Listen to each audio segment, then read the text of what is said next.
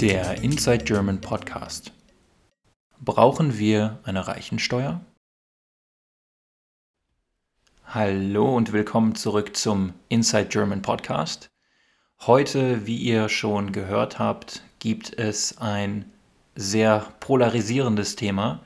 Und zwar soll es darum gehen, ob die Ungleichheit zwischen Armen und Reichen der Unterschied zwischen Armen und Reichen. Ob er zu groß wird oder zu groß geworden ist und ob wir deswegen eine Steuer brauchen für Reiche. Also eine Reichensteuer. Und ähm, falls ihr nicht wisst, was eine Steuer ist, Steuer, das ist der Betrag, das Geld, das ihr an den Staat abgeben müsst. Und damit werden dann öffentliche Dienste, öffentliche Institutionen wie Schulen, Krankenhäuser und so weiter finanziert. Und bevor wir einsteigen mit den Argumenten für und gegen höhere Steuern oder eine Reichensteuer, würde ich sagen, dass wir uns erst einmal die Situation ansehen, die aktuelle Situation in Europa, aber vor allem natürlich in Deutschland. Also, los geht's.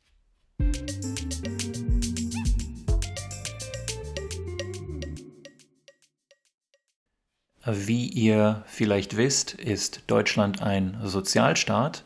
Das heißt, dass wir relativ hohe Steuern haben und dass der Staat diese Steuern benutzt, dieses Geld benutzt, um damit Personen zu helfen, die sozial schwächer sind, die weniger Geld zur Verfügung haben, die weniger Geld ausgeben können. Deswegen überrascht es auch nicht, dass Deutschland im globalen, im weltweiten Vergleich bei der Verteilung von Einkommen relativ gut gestellt ist, relativ gut abschneidet. Einkommen, das bedeutet das Geld, das eine Person in einer bestimmten Zeit erhält. Zum Beispiel durch die Arbeit, also durch den Job. Im europäischen Vergleich ist Deutschland bei der Einkommensverteilung im Mittelfeld, also an einer mittleren Position. Soweit, so gut. Das ist ein schönes deutsches Sprichwort und heißt so viel wie bis hierhin ist alles in Ordnung. Jetzt schauen wir uns aber mal die Vermögenssituation in Deutschland an.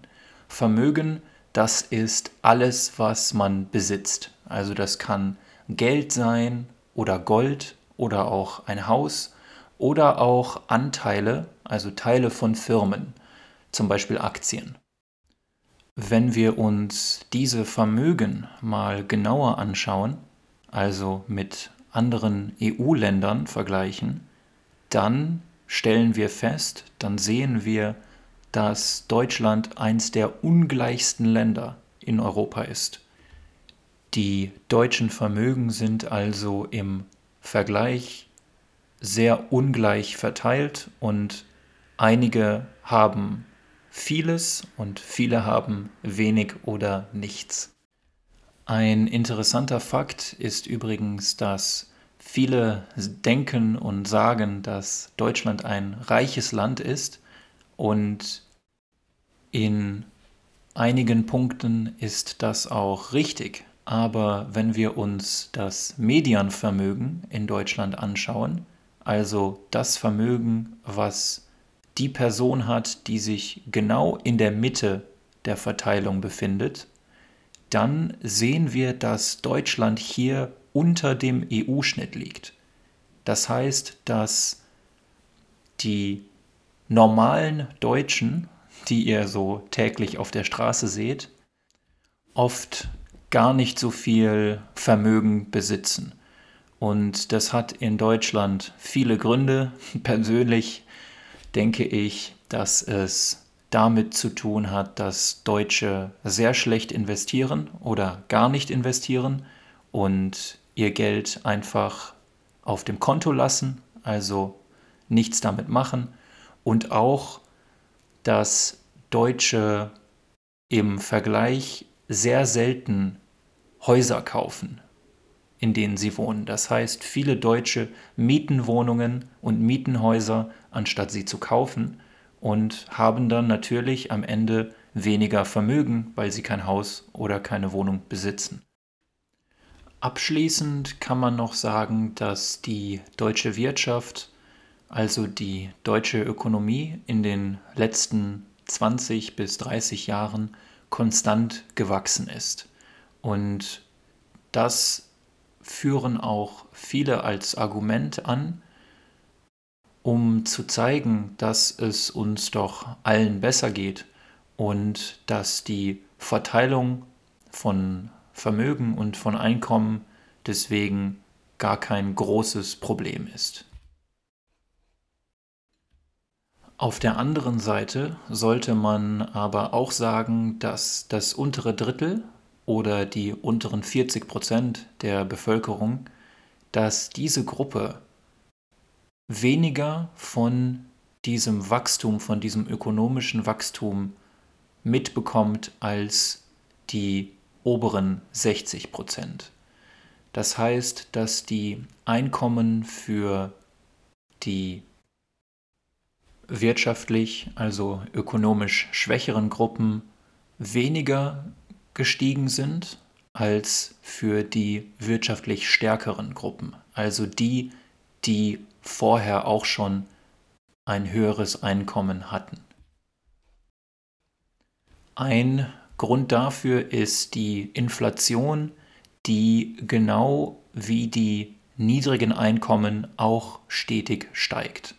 Das heißt, eine Person, die sozial schwächer ist, die ein niedriges Einkommen hat, verdient zwar mehr als vorher, sie hat mehr Geld als vorher zur Verfügung, aber die Produkte, die Lebensmittel im Supermarkt, das Benzin für das Auto und so weiter sind auch im Preis gestiegen. Das heißt, diese Person kann nicht mehr kaufen als vorher.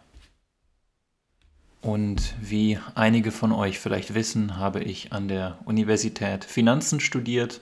Und deswegen ist dieses Thema Ungleichheit, Reichtum, Armut und Investieren auch ein Thema, das mich sehr interessiert. Und deswegen, bevor ich jetzt in die Tiefen des Themas eintauche und mich selbst dort verliere, würde ich sagen, dass wir mit den verschiedenen Argumenten anfangen, bevor ich euch mit den ganzen Fakten und Zahlen hier langweile.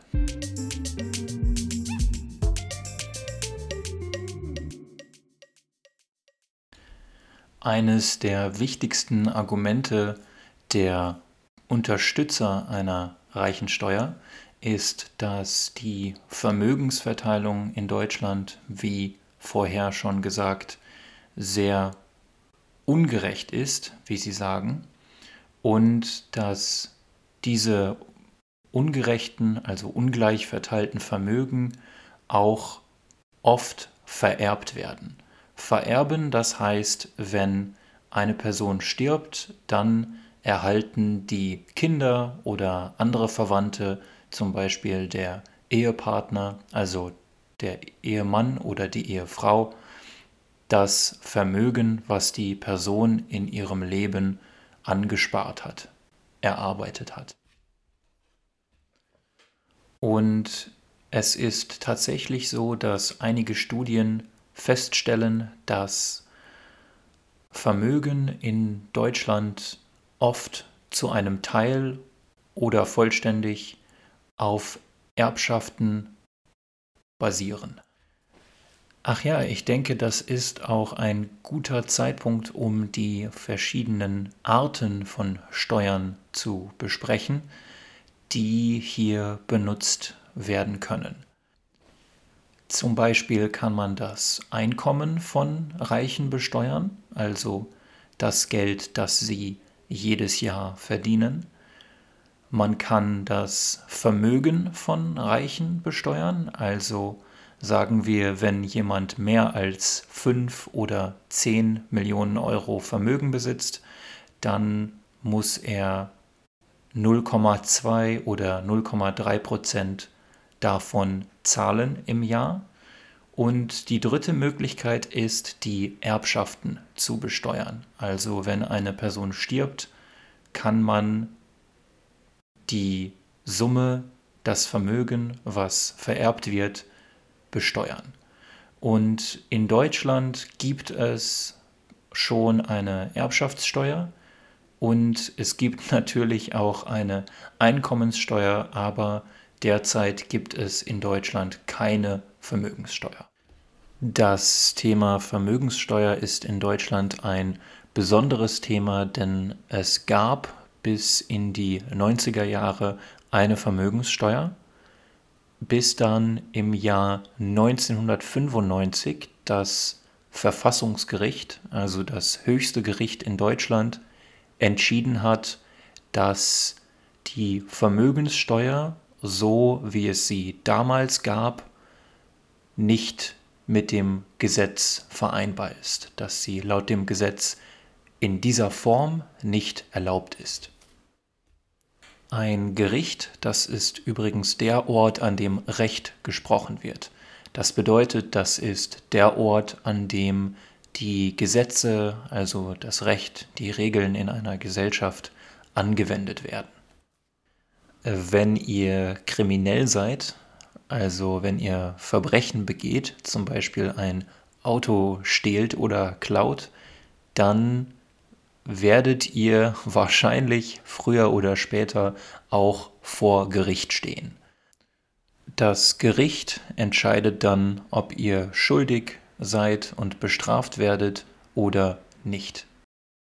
Außerdem wird von den Gegnern der Vermögenssteuer auch oft gesagt, dass die Verwaltung, also die Bürokratie für die Einführung der Vermögenssteuer so kompliziert ist, dass am Ende von der Steuer nichts mehr übrig bleibt. Dass die ganze Steuer für ihre eigene Verwaltung, für ihre eigene Bürokratie verwendet werden muss und der Staat am Ende nichts davon hat. Und wenn ich mir die deutsche Bürokratie so anschaue, dann kann ich dieses Argument auch gut nachvollziehen. Ich kann es verstehen. In Europa gibt es übrigens einige Länder, in denen es schon eine Vermögenssteuer gibt.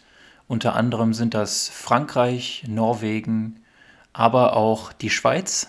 Das könnte eine Überraschung für viele sein, denn die Schweiz wird gerne als Steuerparadies gesehen, als Steueroase, also ein Ort, an dem Leute Steuern sparen und ein Ort für Leute, die Steuern sparen möchten. So, an dieser Stelle schließen wir dann auch die Klammer mit der Vermögenssteuer, denn nur weil es in Deutschland keine Vermögenssteuer gibt und es wahrscheinlich auch keine Vermögenssteuer geben wird, heißt das nicht, dass wir Reiche nicht anders besteuern können, zum Beispiel über Einkommenssteuer oder Erbschaftssteuer. Also schauen wir uns mal die anderen Argumente der Unterstützer von einer Reichensteuer an. Ein wichtiges Argument für viele, was die Steuern angeht, ist, dass die Schere zwischen arm und reich immer weiter wächst. Schere, das ist ein Instrument, mit dem ihr zum Beispiel ein Blatt Papier schneiden könnt, also in zwei Teile teilen könnt. Und im Kontext der sozialen Gerechtigkeit bedeutet die Schere zwischen arm und reich der Unterschied zwischen arm und reich. Und was Befürworter einer Reichensteuer sagen, ist, dass es ungerecht ist gegenüber den Kindern, die in Familien aufwachsen, die finanziell schwächer sind. Denn diese Kinder haben nicht die gleichen Chancen wie die Kinder, die in reichen Familien aufwachsen. Natürlich ist es in Deutschland so, dass Bildung im Ganzen kostenlos ist. Das heißt, die Schulen und die Universitäten werden von Steuern bezahlt und jeder kann kostenlos dort lernen und studieren, wenn er natürlich die Voraussetzungen erfüllt, also wenn er die Qualifikationen dafür hat. Aber trotzdem ist es so, dass zum Beispiel ein Student aus einem finanziell schwachen Umfeld vielleicht arbeiten muss neben dem Studium, um seine Miete und sein Essen zu finanzieren, dass er vielleicht in einem Zimmer wohnt bei seiner Familie mit anderen Geschwistern, also mit Brüdern und Schwestern zusammen und deswegen schwieriger lernen kann, weil er sich nicht konzentrieren kann, weil seine Geschwister die ganze Zeit in diesem Zimmer sind und seine Konzentration stören, also ihn irritieren. Und das ist natürlich nur eins von vielen Beispielen. Es gibt auch Fälle, in denen die Kinder im Haushalt viel helfen müssen, also beim Kochen, beim Putzen, weil die Eltern den ganzen Tag arbeiten müssen, um Miete und Essen und so weiter zu bezahlen. Und natürlich gibt es auch Fälle, in denen die Kinder in Familien mit nur einem Elternteil, also nur einer Mutter oder nur einem Vater aufwachsen und allein deswegen in einer schwierigeren Situation sind. Und je größer dieser Unterschied zwischen arm und reich wird, desto mehr Kinder, desto mehr Studenten gibt es auch, die in solchen Situationen aufwachsen und den reichen Kindern und Studenten gegenüber große Nachteile haben. Viele Unterstützer der Reichensteuer sagen, dass der Staat hier helfen muss und diese Ungleichheit, diese Ungerechtigkeit ausgleichen muss, indem er sozial schwächere Familien stärker unterstützt und die Steuern, das Geld dafür bei den Reichen durch höhere Steuern für die Reichen holt. Außerdem wird gesagt, dass die Reichen die Gruppe sind, die von der Gesellschaft, vom System und vom Staat am meisten profitieren, denn sie haben ja am meisten Geld, und dass sie deswegen auch viel mehr als alle anderen zurückgeben müssen. Außerdem behaupten die Unterstützer der Reichensteuer, dass in den Finanzkrisen im Jahr 2008 und 2012 in Europa vor allem die Reichen profitiert haben. Das heißt, dass mit Steuergeldern die Wirtschaft, die Ökonomie gerettet wurde und die großen Profiteure sind natürlich die, die das meiste in der Wirtschaft besitzen, die die meisten Unternehmen besitzen, die die meisten Häuser besitzen und somit haben sie am meisten von der Rettung der Wirtschaft profitiert. Außerdem wird gesagt, dass Deutsche nicht gerne spenden. Spenden, das bedeutet Geld an eine gemeinnützige Organisation zu geben. Also Geld zu geben, ohne dafür etwas zurückzubekommen. Und es ist wirklich so, dass in Deutschland im Durchschnitt, zum Beispiel im Vergleich mit den USA, viel weniger gespendet wird. Durchschnitt, das heißt so viel wie der mittlere Wert, der Mittelwert. Also wie viel wird pro Kopf gespendet? Wie viel wird pro Person gespendet? So, insgesamt hört sich das natürlich so an, als müssten wir sofort eine Reichensteuer einführen, aber es gibt ja noch die andere Seite, die Seite der Gegner einer reichen Steuer. Und die schauen wir uns jetzt mal genauer an.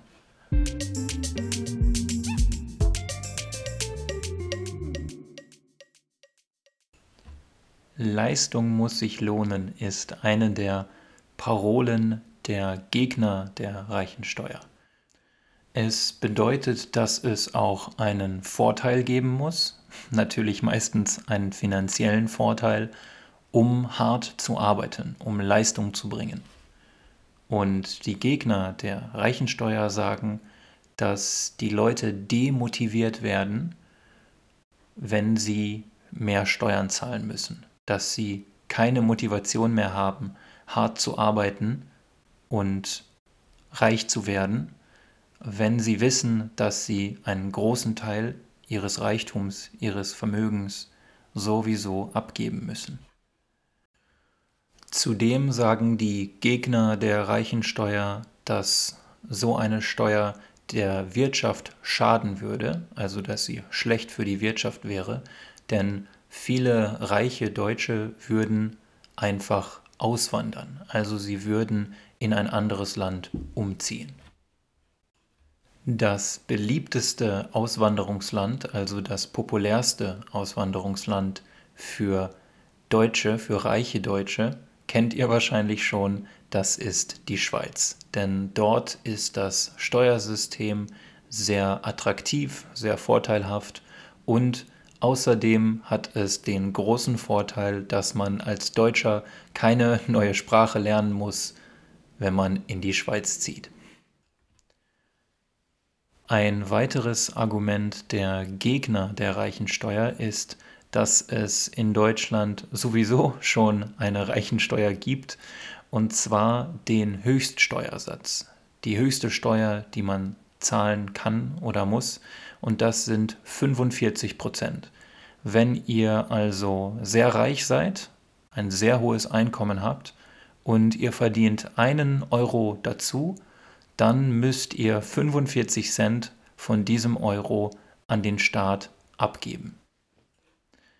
Ja, die Gegner der Besteuerung von Reichen gehen sogar noch weiter und sagen, dass die Erbschaftssteuer, die es in Deutschland schon gibt, und eventuell eine Vermögenssteuer die Wirtschaft bedrohen.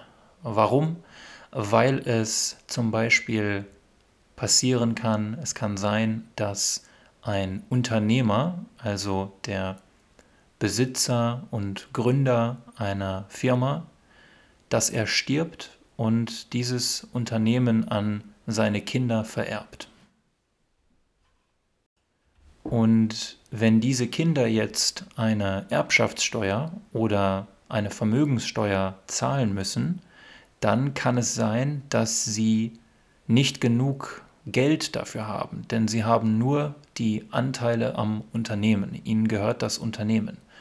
Und wenn Sie nun eine hohe Erbschaftssteuer zahlen müssen, dann müssen Sie Teile des Unternehmens, der Firma oder die ganze Firma verkaufen, um die Steuern zu zahlen.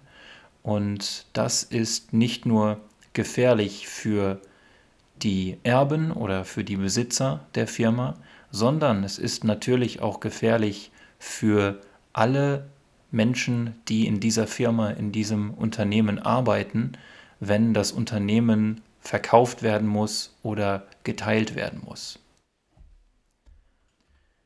Aus moralischer Sicht wird auch oft behauptet, dass die Reichen ihr Geld auf freien Märkten verdient haben und dass sie deswegen auch selbst entscheiden sollen, was sie mit ihrem Geld machen und der Staat kein Recht hat, ihnen noch mehr wegzunehmen, als er ohnehin schon nimmt.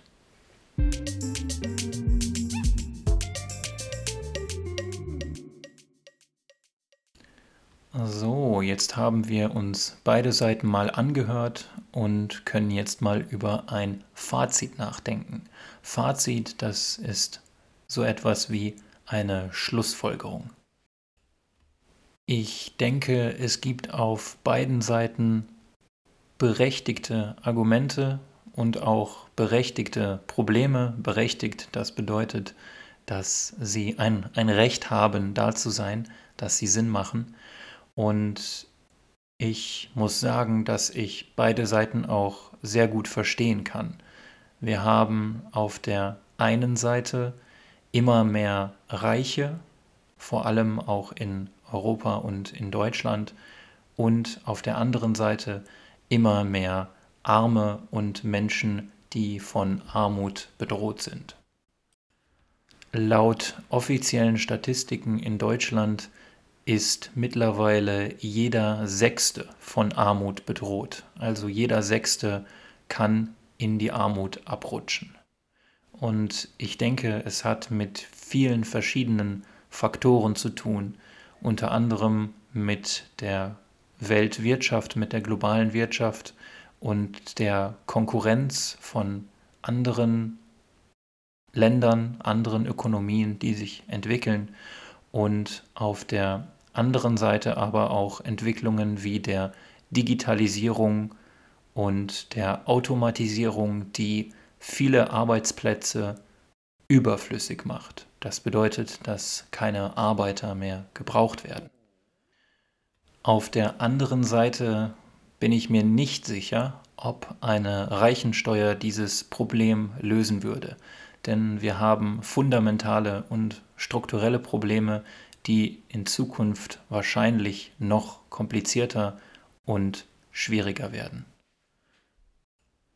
Neben diesen globalen und strukturellen Faktoren, Gründen, sehe ich auch die Politik der Zentralbanken, in diesem Fall natürlich vor allem der Europäischen Zentralbank, aber auch die Politik der einzelnen Staaten, der einzelnen Regierungen in Europa während der letzten Finanzkrisen als problematisch. Ach ja, Zinsen, das ist das Geld, das ihr von eurer Bank bekommt, wenn ihr Geld auf eurem Konto habt. Das sind meistens sehr geringe Prozentsätze, also 1% oder 1,5 Prozent und die kriegt ihr dann am Ende des Monats oder manchmal auch am Ende des Jahres. Und wie ihr vielleicht mitbekommen habt, sind diese Zinsen in Deutschland und in Europa sehr lange bei ungefähr null gewesen. Und ich habe leider heute nicht mehr die Zeit, um ins Detail zu gehen und das wäre auch ein bisschen zu viel für unseren Podcast aber ich habe eine sehr starke Meinung, dass das einer der wichtigsten Gründe ist, warum die Schere zwischen arm und reich in Europa und in Deutschland so weit auseinandergegangen ist. Generell würde es mich sehr freuen, wenn wir in Deutschland und Europa mehr Initiativen, mehr Aktionen hätten, die Reiche zum Spenden motivieren wollen. Ein Beispiel für so eine Aktion wäre zum Beispiel der Giving Pledge in den USA, bei dem sich viele verschiedene Milliardäre verpflichtet haben, nach ihrem Tod oder gegen Ende ihres Lebens einen großen Teil ihres Vermögens zu spenden. Damit sind wir auch schon am Ende dieses Podcasts.